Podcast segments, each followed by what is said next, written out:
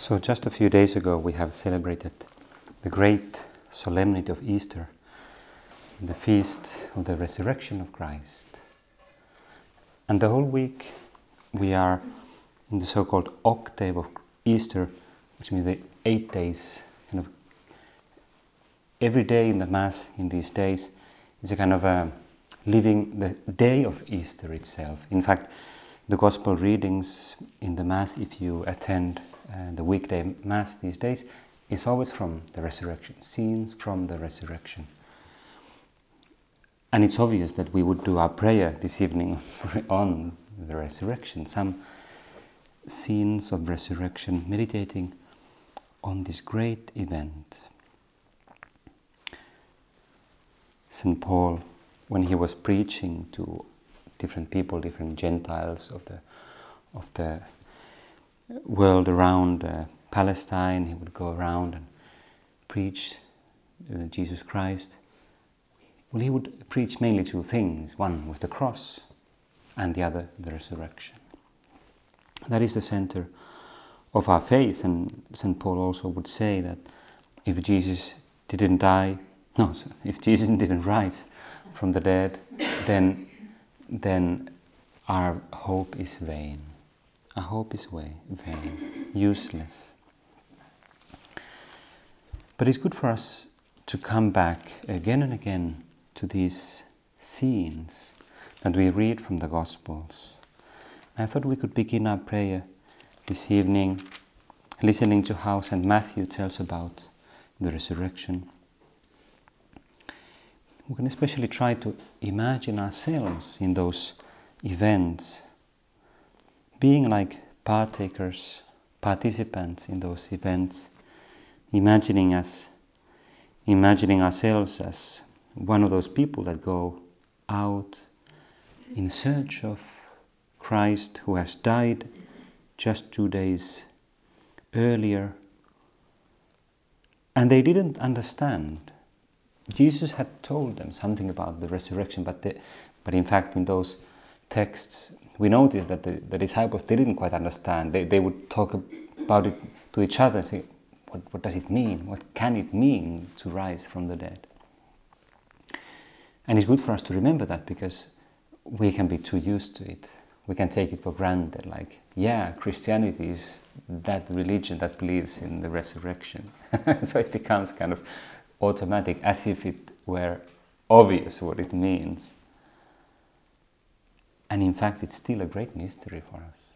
We haven't seen, unless you have, but I haven't seen Jesus risen, appearing in uh, his body, touching within, and uh, saying, Do you have any bread? I'm hungry.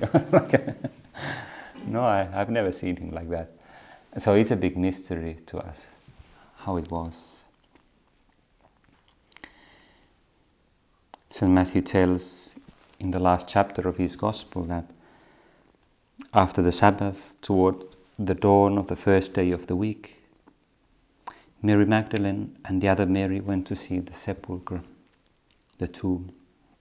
And behold, there was a great earthquake, for an angel of the Lord descended from heaven and came and rolled back the stone and sat upon it. His appearance was like lightning, and his raiment white as snow. And for fear of him, the guards trembled and became like dead men. But the angel said to the women, Do not be afraid, for I know that you seek Jesus, who was crucified. He is not here, for he has risen, as he said. Come, see the place where he lay. Then go quickly and tell his disciples that he has risen from the dead. And behold, he is going before you to Galilee. There you will see him. Behold, behold, I have told you. So these women, we're told here that there were at least two women. They had come to the tomb more out of devotion than faith more out of love than faith. In a sense, this is one of those examples where faith is preceded by action.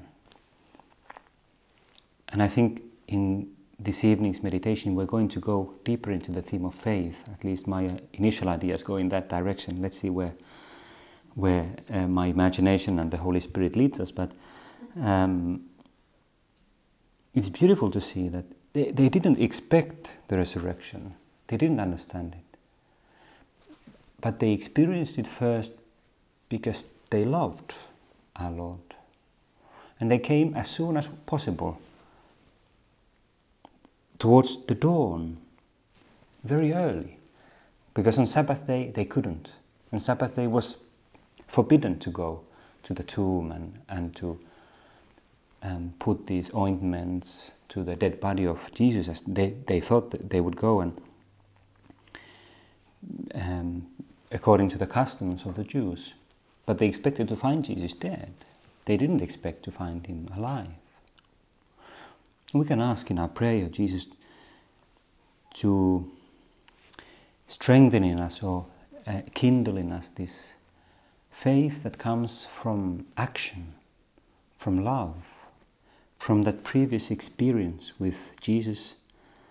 And even in the moment of difficulty and trial, when in a sense everything has been lost, it seems that everything has been lost. It seems that Jesus is dead. That's what they thought. Jesus is just dead. It's like it can happen to us also in all kinds of things of our life that we have certain expectations and they don't work out and everything crumbles to, to the ground. And what do we do then? Do we just give up everything? Well, we can follow that example of continuing with what is left. Even if it's just a dead body, so to speak, it's a bit tough to say it like that, but it was the body of Christ.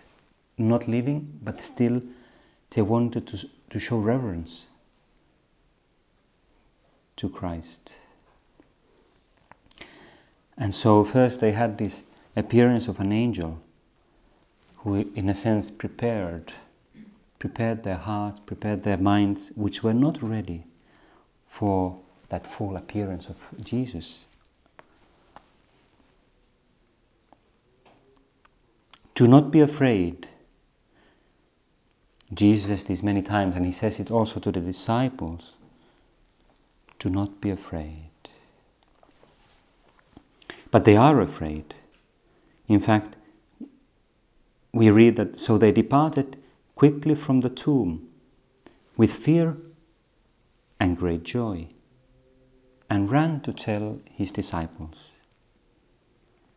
With fear and great joy. On the one hand, they were very confused and kind of trembling out of maybe partly trembling out of joy, partly trembling out of fear, like not knowing how to feel or what to say. But they were cl- clearly excited because they ran to tell the disciples, the other disciples. We can try to imagine how they would run. Probably they wore these um, long garments, so they couldn't run like some sports women, like uh, running like crazy, because then they would fall. But like, ah, with going with haste. Maybe, probably they were carrying things in their hands because they went to the tomb to anoint the dead body of Jesus. And they would experience this oh, we have to go quickly, quickly.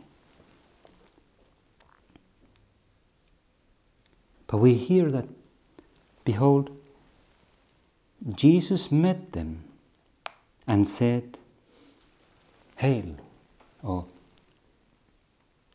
in Greek, chairete, which means like uh, rejoice, literally, rejoice. And they came up and took hold of his feet and worshipped him. And we want to do the same with our imagination, going to Jesus, going up to him and taking hold of his feet. It's a beautiful gesture. They go to the ground and they don't know what to think, but it's Jesus, it's clearly him. and they worship him. Then Jesus said to them, Do not be afraid. Do not be afraid. Go and tell my brethren to go to Galilee, and there they will see me.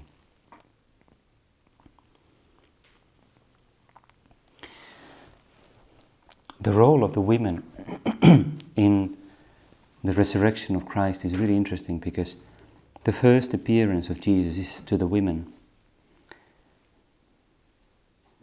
Maybe they were more able to receive that mystery. Maybe their faith was stronger somehow. Or maybe their faith was more open to that because their love was stronger somehow. We don't know. But it also tells us about how Jesus uses other people. He appears first to these women and says, Go and tell my brethren to go to Galilee, and there they will see me. Jesus doesn't appear first to the twelve, but first to the women. Because maybe the apostles, they were more in a shock, in a state of shock, kind of discouragement. They were not yet ready to receive that great mystery of the resurrection. And why Galilee? Well, one, one interpretation that I find beautiful and useful for us is that Galilee is the place of the roots, is the origins. It's where they had first met Jesus. The disciples, they had mostly spent time with Jesus there in the Galilee, which is the northern part of Palestine. And then they had come with him to Jerusalem, but Jerusalem was kind of the memory of failure. They had great expectations of Jesus showing that he is the Messiah, but then he dies on the cross. And it, maybe it was difficult for them to receive that mystery there in Jerusalem. It was such a confusing experience. So maybe Jesus is telling them, you have to go back to your roots. You have to find kind of the fresh memory of your first encounter with Jesus. And for us also, there's a message there. So often we need to go back in our memory to those foundations of our meetings with Christ, meetings with God, those first inklings or first discoveries of God, the personal God. Not just the idea, but really the person of Jesus Christ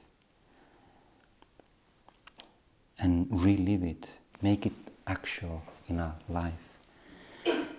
And also to go out, to be in movement, not to get stuck in the difficulties of the day, the troubles, the worries of the moment.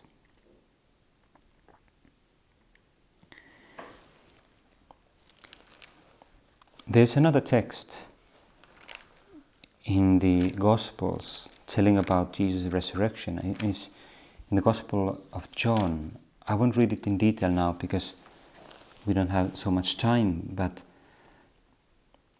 it's that beautiful moment when uh, Jesus appears to Thomas, one of the apostles who was not with them when Jesus first appeared to the apostles after his resurrection. And Thomas, since he was not there, he kind of he got angry. He was upset because Jesus appeared without him. And he said, Unless I see in his hands the print of the nails, and place my finger in the mark of the nails, and place my hand in his side, I will not believe. And so it happens that Jesus, one week later, appears again when Thomas is there. And he says, Put your finger here and see my hands, and put out your hand and place it in my side. Do not be faithless, but believing. Thomas answered him, My Lord and my God. And Jesus said to him, Have you believed because you have seen me? Blessed are those who have not seen and yet believe. Blessed are those who have not seen and yet believe. Well, we are probably among those who have not seen Jesus risen from the dead, and yet we believe. We believe strongly or we believe we, weakly, in feebly. And we want to believe more. And we ask for that gift of faith, for that blessing of seeing, believing without seeing, and somehow seeing with our heart, seeing with our soul, seeing that truth, that reality, which is much more than just seeing an apparition of Jesus.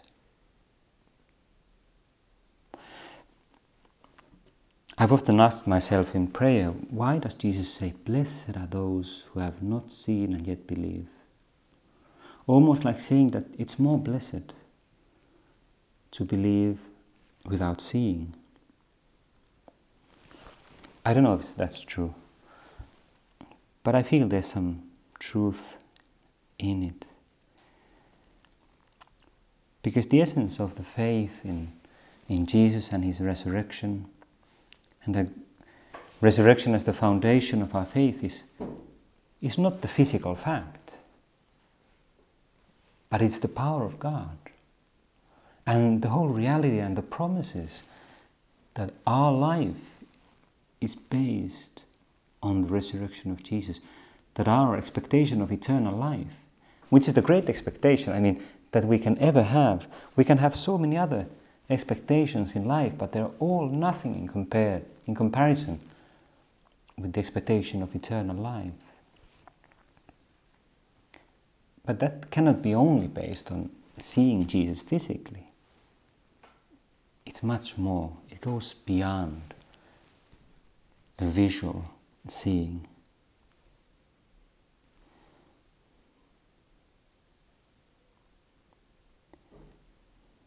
There is a, this little book called the Penny Catechism, which I've been reading recently out of curiosity. It's an old catechetical book, like a tiny little book with short questions and answers. And towards the beginning, there are these questions about faith. One question, it starts with this question What must you do to save your soul? Because first it asks, which one is more important, your soul or your body? And it says uh, uh, the, um, that, uh, that soul is more important because, like Jesus says, um, what does it profit a man if he wins the whole world but loses his soul? And also says that we are made in the image of God, but the image of God is principally in my soul. So, what must you do to save your soul? To save my soul, I must worship God by faith, hope, and charity. That is, I must believe in Him, I must hope in Him, and I must love Him with my whole heart. It's a great synthesis of faith, hope, and charity. It's a great foundation of eternal life and the salvation of our soul. But what is faith?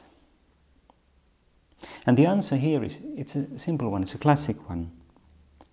Faith is a supernatural gift of God which enables us to believe without doubting whatever God has revealed. We could stop to analyze this in detail, but let me just point out some things that are useful for our prayer. Faith is a supernatural gift of God. And there's one very practical feature there. It's a supernatural means that it's not just a natural quality in us, No one is born with the faith, simply. No, no one is. There are sometimes people who say, I don't have the genes, the religious genes, you know. I'm always like, hey, come on, you have no idea what, what faith means. Some people may be psychologically more inclined to imagine things, but that's not faith. a supernatural gift of God. And there's a very practical consequence there. Ask for that gift. Ask for that gift. Lord, give me more faith. Give me that gift of faith. Give me for more trust. Give me a greater ability to believe without doubting whatever you have revealed. But that revealed is not just the Bible, but it's the reality. The reality of the resurrection.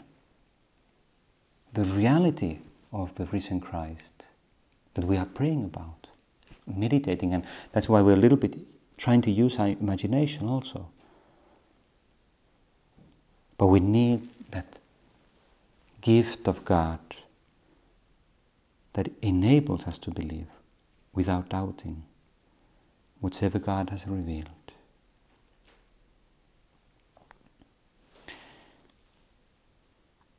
Let's ask for that gift of faith. And insofar as we have that gift of faith, let's guard it, protect it, be grateful for it, thank God for it, because it's the greatest gift that we can receive in this life. That may sound a bit funny. We, we can be so used to it, so we can take it for granted. It's so boring. I mean, the gift of faith, so boring. I, I want something more practical. but, but it's the foundation of everything. You can't pray without faith. How can you pray without faith? Well, you can pray for faith and ask for faith, but pray really to have that intimate connection with God, which is not a question of hearing things or feeling things, but a supernatural connection. And let's pray.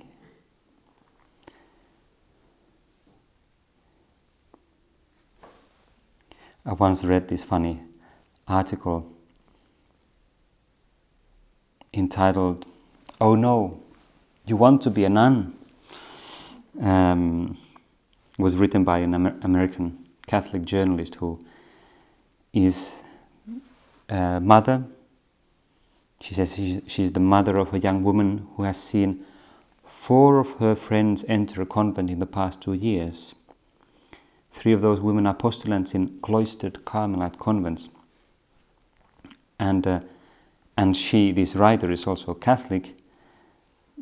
But it's interesting, she tells in the article that every single one of these women who have chosen the religious life is attractive, dynamic, smart, and gifted. Every one of them would have had no trouble in the real world. Real world finding good jobs, nice houses, handsome husbands. Because this is true, the most typical response I hear when I mention that Hannah or Brigitta or Michaela or Lisa has entered the convent is, Oh, but she's so, fill in the blank, pretty, she's so smart, she's so talented, she's so gifted. this sentiment always expresses a tone of bewilderment bewilderment and regret. And it's really interesting because then uh, she tells how, through this witness of these women who enter the convent, she started to think about that like, well, what is my attitude towards life choices like these? I mean, I'm a practicing Catholic and I take my faith seriously and I write to Catholic newspapers and so on. But still, I also, also can feel that kind of what a waste uh, feeling if someone uh, goes and kind of wastes her life uh, in a convent. These reactions have made me, have had me deep in thought these past weeks. What does such a response say about who we are? Not who we say we are, but who we really are. On the way home from Hannah's clothing mass, That's part of the process of becoming a, a nun.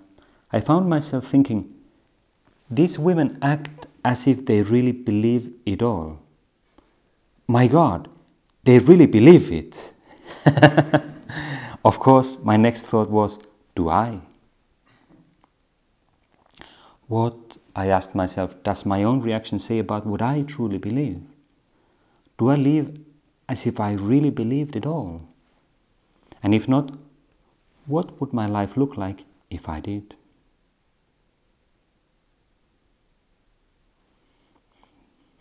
Some other funny, it goes on, just one example. That several years ago, a young sister from the Sisters of the Good Shepherd gave a talk about vocations at a local Catholic high school.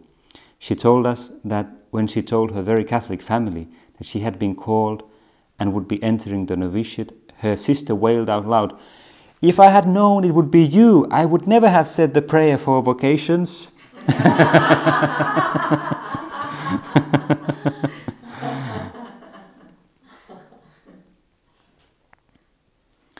well, this is a great example of how, even if we are in faith, we believe in God and we believe in Christ, there can still be so much to grow in, to believe more truly, more deeply.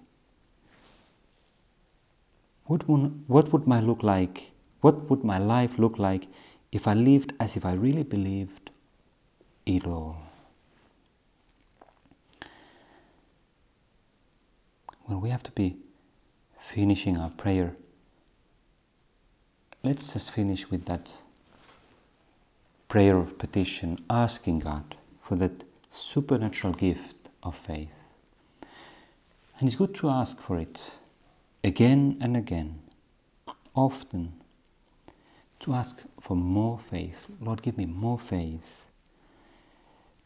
And to desire to grow in that gift of faith that ability to see things with the eyes of faith, with the eyes of God, with, with that firm trust in those things re- real, revealed by God.